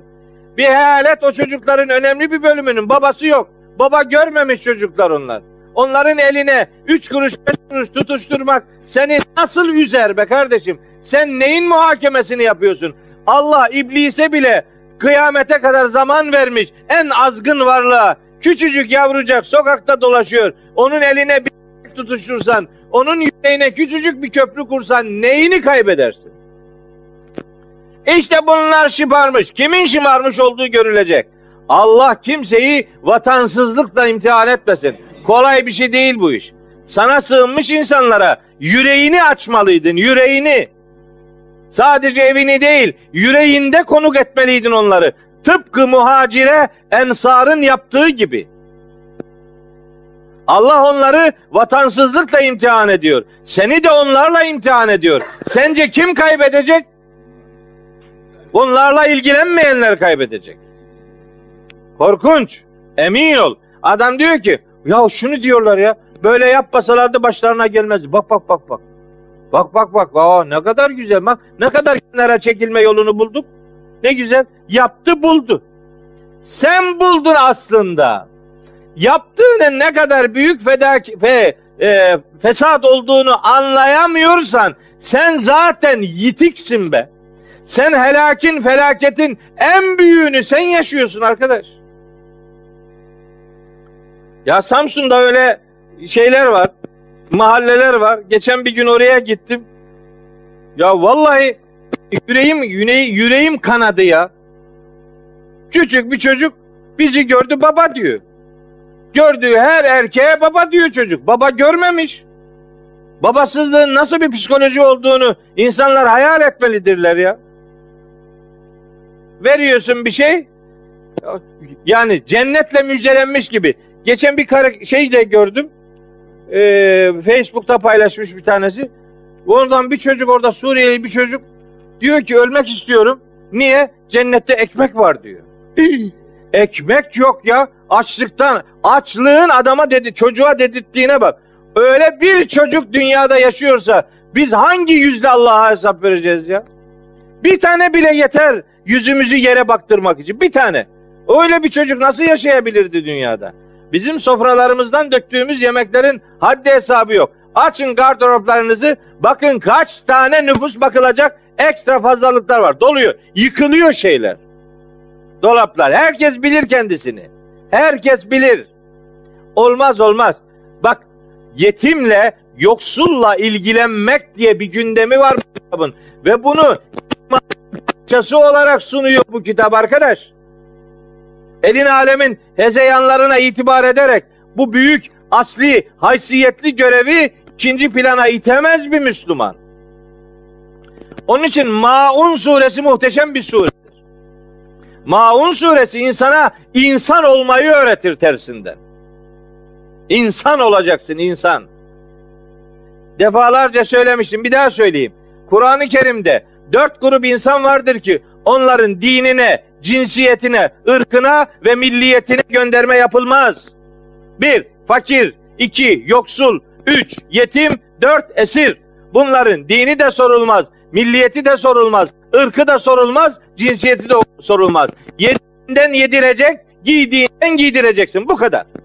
Kur'an'ın söylediği bu. Ama açmıyor yüreğini adam. Açmıyor. Çocuk geliyor camdan bir şey istiyor. Önceden camı kapatıyor. Önceden kapatıyor. Verme. Ya sen zaten ne veriyorsun be? Yani ben senin ne verdiğini bilmiyor muyum? Senin sadaka dediğin bozuk madeni paralardan kurtulma ameliyesidir. Seninki pa kağıt para veren görmedim ben hiç. Zaten bir lira veriyorsun be.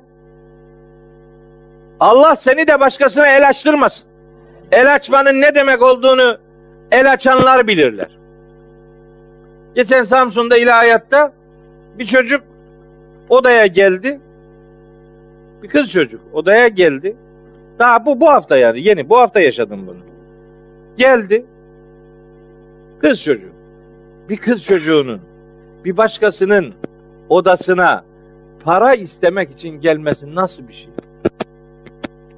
Hocam eve gidecek param yok dedi. Gözlerinden bir anda böyle ak yaş yaşla değil aktı akıyor yani. Böyle iki gözünden yaş akıyor. Ağladı ayakta oturttum biraz. Ne oldu kızım neyin var filan işte hiçbir çarem yok hocam dedi. Çaresiz kaldım. Hiçbir bir kuruşum dahi yok dedi. Ben de sana mı kaldı niye soruyorsun arkadaş ya? Sordum dedim ki baban ne iş yapıyor? Babam dedi 10 sene önce vefat. Ah. Baba yok. Benim babam olsaydı ben şimdi bu odada olmazdım hocam dedi. Bu nasıl bir psikoloji ya? Bir genç kızın bir başkasının yanına gelip babalıktan ve parasızlıktan dolayı elini açması nasıl bir şey ya? Öyle İstanbul bilmem triplex villalarda oturmaya öyle bilmem şu marka bu marka arabalara binmeyle olmuyor bu ya. Bu, bu, bu böyle değil. Başka bir dünya var arkadaş. Niye Kur'an bu kadar önemsiyor bu yetim ve yoksul işini? Niçin? Çünkü Kur'an'ın sahibi biliyor ki her toplumda böyle itilmiş, he, kimsesizlikten bitap düşmüş şu kadar insan var. Nasıl onlara yüreğini açmazsın ya? Sana Maun suresi ne zaman inecek be kardeşim ya? Değil mi? Anlamadan okumak güzel. Berat kandilinde işi sıfırlamak çok kolay ya. Ne olmuş? Kadir gecesi. Tamam. Bana böyle bir yolu bulan varsa haber versin. İyim kanıyor arkadaş. Beleşten bir şey yapmadan gidilecek bir cennet yolu varsa biri bana bunu bir söylesin Allah aşkına. Ama öyle bir yol yok. Yok öyle bir yol. Yok. Yok kardeşim yok. Yok. Açın o Facebook'ta hep geyik muhabbetleriyle değil. Bir çukurdan rengi tamamen karışmış bir su içen bir Afrikalı çocuk vardı. O Afrika'da Somali'de su kuyuları açıyor insanlar. Yardım edin onlara. Bir suyu, su kuyusunun maliyeti 13 bin lira. 10 bin lira. Bizim şu anda burada duranlardan bir anda 10 tane kuyu açabilecek şu kadar adam var. Sen açtığında musluğu hemen su akıyor değil mi? Az sola çeviriyorsun sıcak akıyor. Sağa çeviriyorsun soğuk akıyor. Ortaya getiriyorsun istediğin düzeyde akıyor değil mi? Banyo yaparken keyfinden kırılıyorsun. Şimdi biraz sıcak olsun biraz soğuk olsun böyle dönüyorsun banyonun içerisinde, duşun içerisinde veya nedir o şey? Küvetin içerisinde değil mi? Küvetler var şimdi bir kısmı da böyle alttan şeyler su fışkırtıyor. Her tarafını böyle şey ya sauna tipli şeyler var. Bizde yok Allah'a bin şükür. Böyle var değil mi? Keyif battı herkese. Çocuğun içecek suyu yok ve sen orada bir suyu kuyusu açmaya ön ayak olabilecek küçücük bir fedakarlık yapmıyorsun yani. Sen Berat'tan bir şey bekliyorsun öyle mi? Bekle. Bekle. Sen Berat. Sen ne, ne neyine Berat be? Korkunç bir duyarsızlık var. Gerçekten. Allah çocuklarımızı böyle bir sefaletin muhatabı kılmasın. Cenab-ı Hak sefil kalmış o çocuklara yardım edebilecek duyarlılığı hepimize lütfetmiş. O lütfedilen duyarlılığı kullanmayı, işletmeyi hepimize nasip eylesin. Evet. Şimdi ilk üç ayet bu. Ya o kadar bak şimdi. Bak ben size söyleyeyim. Ne olacak biliyor musun şimdi Ramazan'da? Arkadaşlar yemek programı yapıyor. Bu gece bizdeyiz. Yarın sizde, öbür gün şunda, bir daha öbür gün şunda hep birbirinin eşiti olan adamlar yemek takdimatı yapıyor. Ramazan'da marketlerin önünde bir yığıntı var. Ne var? Ramazan geliyor. E gelsin ne var? Ya Ramazan geliyor yiyeceğiz. Ulan Ramazan geliyor yiyeceğiz diyor ya. Ramazan geliyor yemeyeceğiz. Bu ay bu. Ramazan'da yemeyeceğiz tıkbasa. Başkalarına yedireceğiz. Yok. İftar sofraları. Böyle teşkilatların iftar sofraları vardır. Yarıdan çoğu israf sofraları. Ben bunlara iftar sofraları demiyorum. İsraf sofra, sofraları.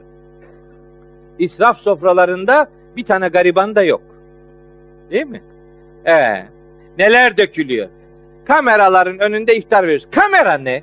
Ne işi var kameranın benim iftarımda? Gösteriyoruz. Bak bunlara verdik. Şimdi bak. Gösteriş için yapanlara bak ne diyor şimdi bak. Söz benim değil Allah'ın. Kimin neyi niye yaptığını Allah çok iyi biliyor. Ben, bana yutturursun belki ama Allah'a yutturamayacaksın. Bak şimdi birazdan ne geliyor. Maun suresi Müslümana inmediği sürece bu Müslüman sosyal hayatın gereklerini yerine getiremez. Yok böyle bir şey.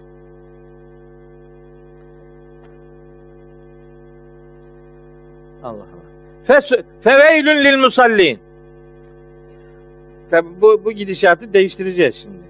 Niye? Bir tartışma konusu var. Acayip de başım ağrıdı. Çok bağırdım. Ben biliyorsunuz tansiyon hastasıyım. Tansiyonum çıkıyor. Bu adam zirve yapıyor yani. Böyle. 17, 18'e vuruyor. 19'a vuruyor falan. Tansiyon, ilaç kullanmaz mıyım? Kaç tane ilaç içiyorum? Bir avuç ilaç içiyorum her gün. İlaçla ağrıyor. Efendim, diyor bana ki adam niye bağırıyorsun? Bana öyle diyorlar biliyor musun? Niye bağırıyorsun? Ben de diyorum ki soruyu yanlış sordum beyim. Niye bağırtıyorsun beni? Bağırtma. Ben keyfimden mi bağırıyorum? Nara mı atıyorum sana göre yani? Sen hiç kapına gelip de ayakta eriyen kız çocuğu gördün mü parasızlıktan dolayı? 6 senedir annesini göremeyen bir Afganistanlı tıp fakültesinde öğrenci bir çocuk var. Geçen akşam evimize götürdük. Bizim hanımı gördü anne diye sarıldı. 6 yıldır annesini görmemiş çocuk. Kolay mı? Sen 10 gün 6 saat çocuğunu görmeyince rahat edemiyorsun. 6 yıldır annesini görmemiş. Yaban illerde burada gelmiş tıp fakültesinde okuyor. İşte okulu bitirecek de gidecek ülkesinde hizmet yapacak. Hayatın gerçekleri var. Tamam mı? Geyik muhabbetleriyle geçirecek vaktimiz yok. Kimse kendini ekmek elden, su gölden, cennetin ortasında, babasının tarlasında, çiftliğinde piknik yapar gibi ha- hayal etmesin. Yok öyle bir şey. Yok. Bu kitap öyle bir kitap değil. Kimse kusura bakmasın. Evet. Feveylün yazıklar olsun. Feveylün yazıklar olsun. Ben burada bir şey çıkardım. Bu veylün kelimeleri nerede geçiyor diye baktım Kur'an-ı Kerim'de. Hepsini teker teker çıkardım. Veylün nerede geçiyor? Allah'ın kitabını değiştirenler, layık olmayan sıfatları Allah'a yakıştıranlar, Allah'ı anmadığı için kalbi katışak karalanlar, yalancı ve günaha batanlar, dindarlarla alay edenler, yolsuzluk yapanlar için kullanılıyor veylün. Ve bu genel çerçeve içerisinde kafirler için, müşrikler için, ehli kitaptan nankörler için, zalimler için ve ilahi kaynaklı bilgileri yani hakkı yalanlayanlar için kullanılıyor veylün kelimesi. Hep geçen ayetler bunlar yani. Daha başka yok. Hepsini yazdım. Bütün ayetler bunlar. Şimdi adam kalkıp diyor ki bu feveylün lil musallin yazıklar olsun şu namaz kılanlara ki. Ya namaz kılanlara yazıklar olsun ki diye tercüme edilmez bu seveyim. Ne olur ya. Yani ayetin metnine bir sadakat gösterelim. Buradaki el musallin namaz kılanlar demek değil. Çünkü bu el musallin ta baştan beri gelen özelliklerle alakalı. Bu musallin kim biliyor musunuz? Dini yalanlayan adam. Bu musallin yetimi itip kakan adam. Bu musallin yoksulun doyurulmasına ön ayak olmayan adam. İşte el musallin ibadet yaptığını zannedenler demektir. Namaz kılanlar filan değil. Mekke'de namaz kılan bu ayet indiği zaman Mekke'de namaz kılanlara Allah feveylün der mi ya? Ya Mekke'nin, Risaletin, peygamberliğin ikinci yılında Mekke'de namaz kılan bir avuç o yiğit insana Allahu Teala size yazıklar olsun der mi ya? O gün Mekke'de La ilahe illallah diyen cennetlikti diyordu peygamberimiz. Men kâle la ilahe illallah dehalel cenne. Kim la ilahe illallah derse cennete girer. Doğru mu? Doğru. El hak doğrudur. Doğrudur ama Mekke'de diyen için idi o. Mekke'de la ilahe illallah demek canını koltuğunun altına almak demekti. Her an ölümle burun buruna gelmek demekti. Var mı? Var mı öyle bir yiğit? Şimdi biz en küçük menfaati için la ilahe illallahı gizleyen ve satanların haddinin hesabının olmadığı bir günde yaşıyoruz. La ilahe illallah diyen cennete girer. Tabii girer. Ama Mekke şartlarında bu böyledir. Gel Medine'ye Medine versiyonu değişmiştir o hadisin. Medine'de peygamberimiz men kâne ahiru kelamihi la ilahe illallah dehalel cennet. Kimin son sözü la ilahe illallah olursa cennete girer demiştir. Yani Mekke ağır sorumlulukların ve ağır imtihanların yaşandığı bir ortam idi. Medine işte dini pratiklerin hayata yansıtıldığı yerdi. İşte buradaki el musalliğinden kasıt ibadet yaptığını zannedenler. Ben fazla detaya girmeyeyim. Peki kim bunlar? Sürü not almıştım ama artık şey yapayım. Biraz hızlı geçeyim. Bu Enfal suresi 35. ayet var. Orada Mekkeli müşriklerin salatından söz eder Allahu Teala. Salatından. Der ki orada Allahu Teala ve ma kana salatuhum indel beyti illa mükaen ve tasliyeten. Onların yani Mekkeli müşriklerin beytin yanında yani Mescid-i Haram'daki salatı yani ibadet yaptıklarını zannettikleri şeyler illa mükaen ve tasliyeten. Islık çalmak ve el, el çırpmaktan ibaretti. Bunlar onu ibadet zannediyorlardı. Bunun ıslık niye çalıyorlardı? Niye el çırpıyor, alkış yapıyorlardı? Hazreti Peygamber Kur'an okurken sesini bastırmak için işte. Fussilet suresi 26. ayet onu söylüyor. Peygamberimizin Kur'an okumasındaki sesini bastırmak için ıslık çalıyorlar, el çırpıyorlar, alkış yapıyorlardı. Onlar bunu ibadet zannediyorlar. Hazreti Peygamber'e engel olmayı ibadet zannediyorlar. İşte onlar için diyor ki Allah Teala feveylün lil musallin. Şu ibadet yaptığını zanneden bu Mekkeli müşriklere bunlara yazıklar olsun. Ellezinehum an salatihim sahun. Onlar esasında ibadet dedikleri şeyden habersizdirler. Ne yaptıklarını bilmiyorlar. Yaptıkları yanlışlıkları ibadet zannediyorlar. Böyle bir ibadet yok diyor Allahu Teala. Yaptıklarından bir haberler, yaptıklarının ne anlama geldiğini fark etmiyorlar. Nasıl bir fırtına biçeceklerini anlamıyorlar. Şimdi rüzgar ekiyorlar ama fırtına biçecekler demektir. Ellezinehum an salatihim sahun. Yaptıklarından bir haberler. Ne yaptığını bilmiyor. Şimdi bu ayetleri bir Müslüman için ne anlam ifade ediyoru da ifade edeceğim. Önce önce düz manayı veriyorum. Sonra sonra ellezinehum yuraune. Onlar yuraundurlar. Ne? Yuraun gösteriş yapmak işte. Hadi buyur.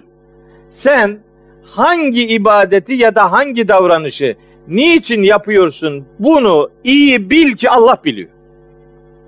Gösteriş için mi yapıyorsun? Allah rızası için mi yapıyorsun? Onu Allah biliyor. İşte onlar için diyor ki ibadet yaptıklarını sandıkları şeylerden habersizdirler. Onlar aslında gösteriş yapıyorlar ve yemnaunel maun. Bu adamlar en küçük bir iyiliği dahi etrafındakilerden esirgiyorlar. Hiç kimseye zırnık koklatmıyorlar. El maun o demek. El maun en küçük iyilik. Peygamberimizin onunla alakalı bir hadisini de buraya yazmıştım. Üç şey vardır ki onların verilmemesi helal değildir. Su, ateş, tuz. Komşular yani. Müslüman olsun, Müslüman olmasın. Dert değil. Bunlar küçük iyiliklerdir. Ama birbirinden asla esirgenmemesi gereken iyiliklerdir. El maun en küçük bir iyiliği dahi yapmazlar. Kendini kendine yeterli görüp öyle bir vurdum duymaz pozisyon içerisine girerler. Kim bunlar? İşte bunlar surenin başından beri sözü edilen müşrik algı. Dini yalanlıyor, yetimi itip kakıyor, yoksulun doyurulmasına ön ayak olmuyor, ibadet yaptığını zannediyor gürültü, ıslık ve efendim e, alkışlarla yaptıklarından haberleri yok. İşleri güçleri gösteriş yapmaktır ve insanlara en küçük bir iyiliği çok görüyorlar. Bir Müslüman, burada sayılanların tersini yapmak zorundadır. Yani bir adam müşriklikle damgalanmak istemiyorsa burada sayılanların tersini yapacak. Yani bir tasdik edecek. Yetimiye ikramda bulunacak. Yoksulu doyurmaya hem kendini hem başkalarını teşvik edecek. Yaptığı ibadetlerden habersizlik içerisinde olmayacak. Ne yapıyorsa yaptığını bilecek. Hani namaz kılarken okuduğunun anlamını bilmek mesela bunun bir parçasıdır. Namaz kılarken namaz kılıyor. Allahu Ekber. La aklına ne türlü bin bir türlü fitne fücur geliyor ya namazda. Niye? Bir farkında değil yaptığı işin ya. Şimdi ne yapıyor aslında orada değil. Başka şeyler düşünüyor. Neler düşünüyor? Ha mesela şimdi bir bugün bir imtihan var. Ne imtihanıydı bugün? E, KPSS. Şimdi KPSS'ye giren çocuklar namaz sabah namazını kılanları için söyleyelim. Namazda ne düşün? Allahu Ekber. Birinci soru ne gelecek? İkinci soru ne gelecek? İnşallah bu imtihanı iyi geçer. Semi Allahu Aleyhi ve Selamun Aleyküm bitti. Onun anası da babası da öyle dua edecek. Şey, namazı öyle kılacak. Çocuğun imtihanı nasıl geçecek? İmtihana endeksli. Öyle. Veya başka şeyler. Her türlü zeyan aklımızda var. Her şey aklımıza geliyor namazda ya. Lan normalde aklımıza gelmeyen şeyler hep namaz kılarken gelmesin mi ya? Allahu Ekber diyor. Başlıyorsun film yapmaya. Şimdi diyor ki namazda gözlerini kapatmak mekruhtur. Ben ben diyorum ki yok yok mekruh değil kapat. Kapat gözlerini. Çünkü ön, namazda duruyor ön, ön saftaki diyor. Onun ayağı niye öyle? Niye böyle yandırıyor? Niye öyle? Ya sana ne ya? Ne radar mı kesildin? Böyle 180 dereceyi kontrol ediyor. Sağdan sola doğru herkese efendim şeylik e, mimandarlık yapıyor yani. Önce geçen bir cuma namazı kılıyordum. E ben cuma namazlarının farzından önce iki rekat namaz kılarım. Farzdan sonra iki rekat kılarım. İki, iki, iki rekat nafile namazlar kılarım. Cumadan önce de iki kılarım sonra da iki kılarım. Şimdi bir, namazda camide imamın ya müezzinlerin odası var ya işte orada kılıyorum. Hani caminin içerisinde kılmayayım çünkü adam beni kontrol ediyor. Bu nasıl kılıyor diye. Bir kısmı da diyor ki o bu da namaz kılıyormuş. Bak bak. Öyle diyenler de var yani namaz kılar mı? Yok ya sen kılıyorsun yani. Şimdi iki rekat kılıyorum ama ben her cuma günü o ilk iki ve son iki rekat kıldığım namazda tam bir cüz Kur'an okurum. Yani o dört rekatta bir cüzü okurum. O günkü cüzüm neyse onu okurum. ben şimdi birinci rekatta cumadan sonraki birinci rekatta epey okudum ayakta. Yanımda biri vardı. Böyle ayağıma vuruyor. Namazdasın namazda. Yani herhalde unuttun ne yaptığını. Adam çünkü 7-8 rekat kıldı ben hala eğilmedim. O habire eğilip ki beni kontrol ediyor. Bu niye ayakta duruyor filan diye. Vurdu ben namazdasın namazda hani kendine gel uyan.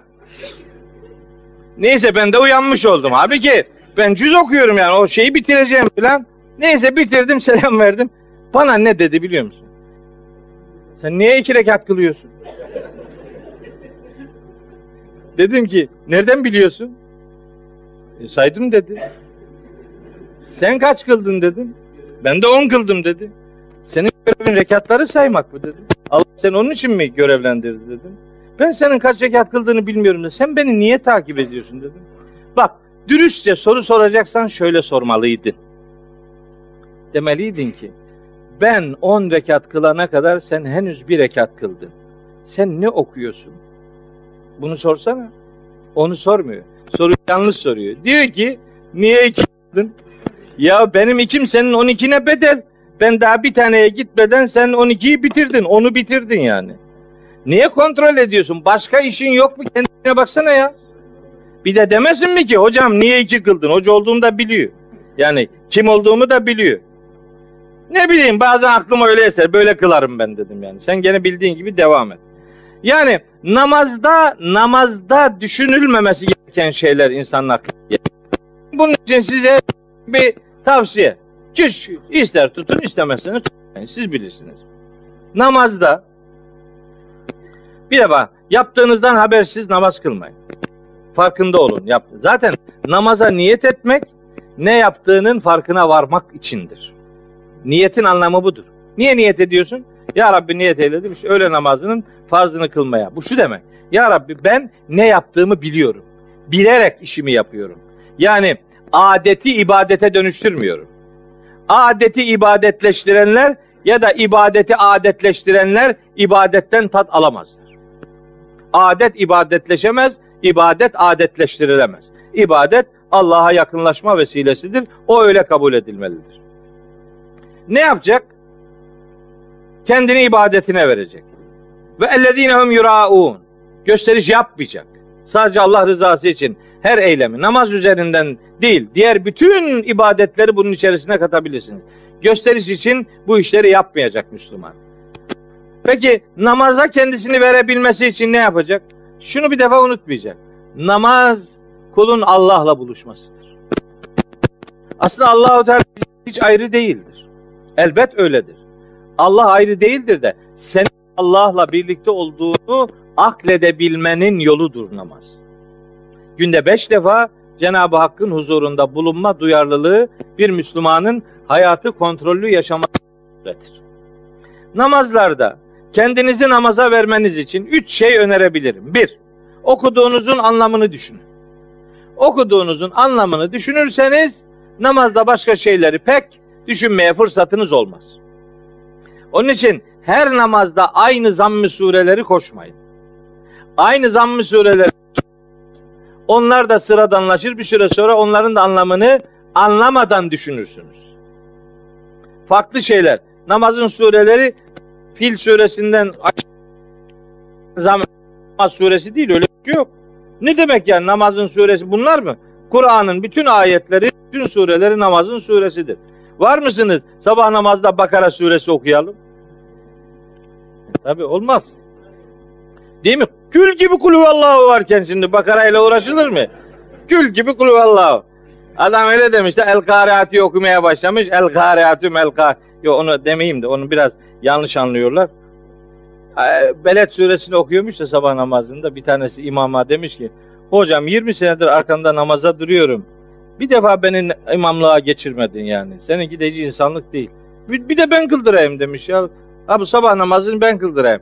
İmam demiş ona ki la sabah namazı bu böyle açıktan okunacak. Hem uzun okunacak. Hani öğle namazı olsa neyse bir Allahu Ekber'le götürürsün işi ama o arada bayağı şeyler okunacak. Yok yok ben okurum demiş. Emin misin? Eminim. Hadi oku. Başlamış namaz kıldırmaya hem de Beled suresini okuyor. Sana mı kaldı beledi okumak? La uksimu bihazel beledi ve ente hillun bihazel beledi okuyor. Geldi işte ileriki ayetlere.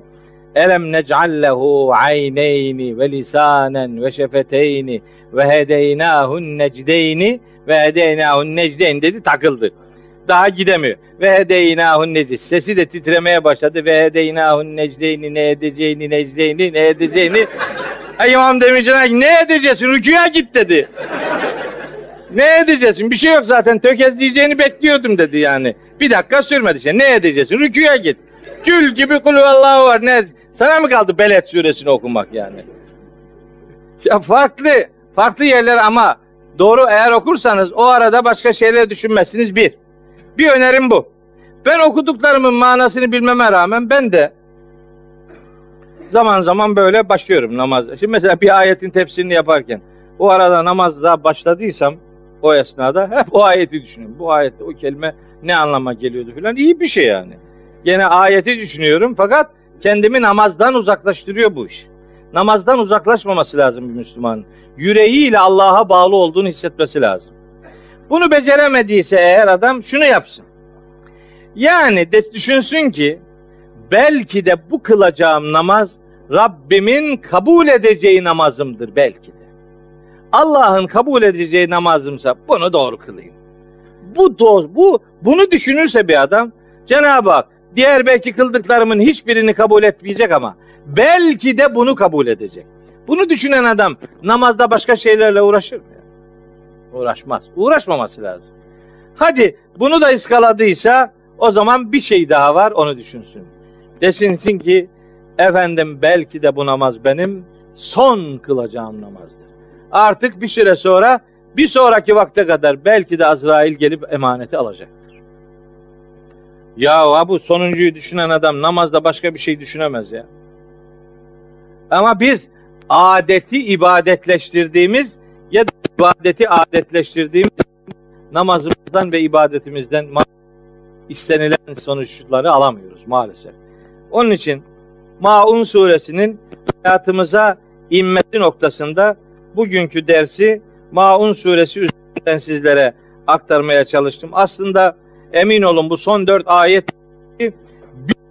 almıştım. Hepsini de yazdım buraya ama artık bir buçuk saati de geçti. Ben de yoruldum. Ee, bu son dersimiz oldu. 49 ders yapmışız. 50'ye tamamlayacaktık ama o Ramazan'ın hemen önceki gününe rastladığı için bu hafta itibariyle bitirmiş olalım. Bundan sonrası Allahu Teala hangi kapıları açacak onları göreceğiz. Önünüzdeki Ramazan'ın size hayırlar getirmesini, Kur'an ayına dönüştürmenizi, Kur'an'la tanışmanızı, Kur'an'la yaşamanızı vesilelerini çoğaltacak bir zaman dilimi olsun diye dua ediyorum. O güne kadar ve sonrasında Allah hepinizin, hepimizin yar ve yardımcısı olsun. Allah'a emanet olun.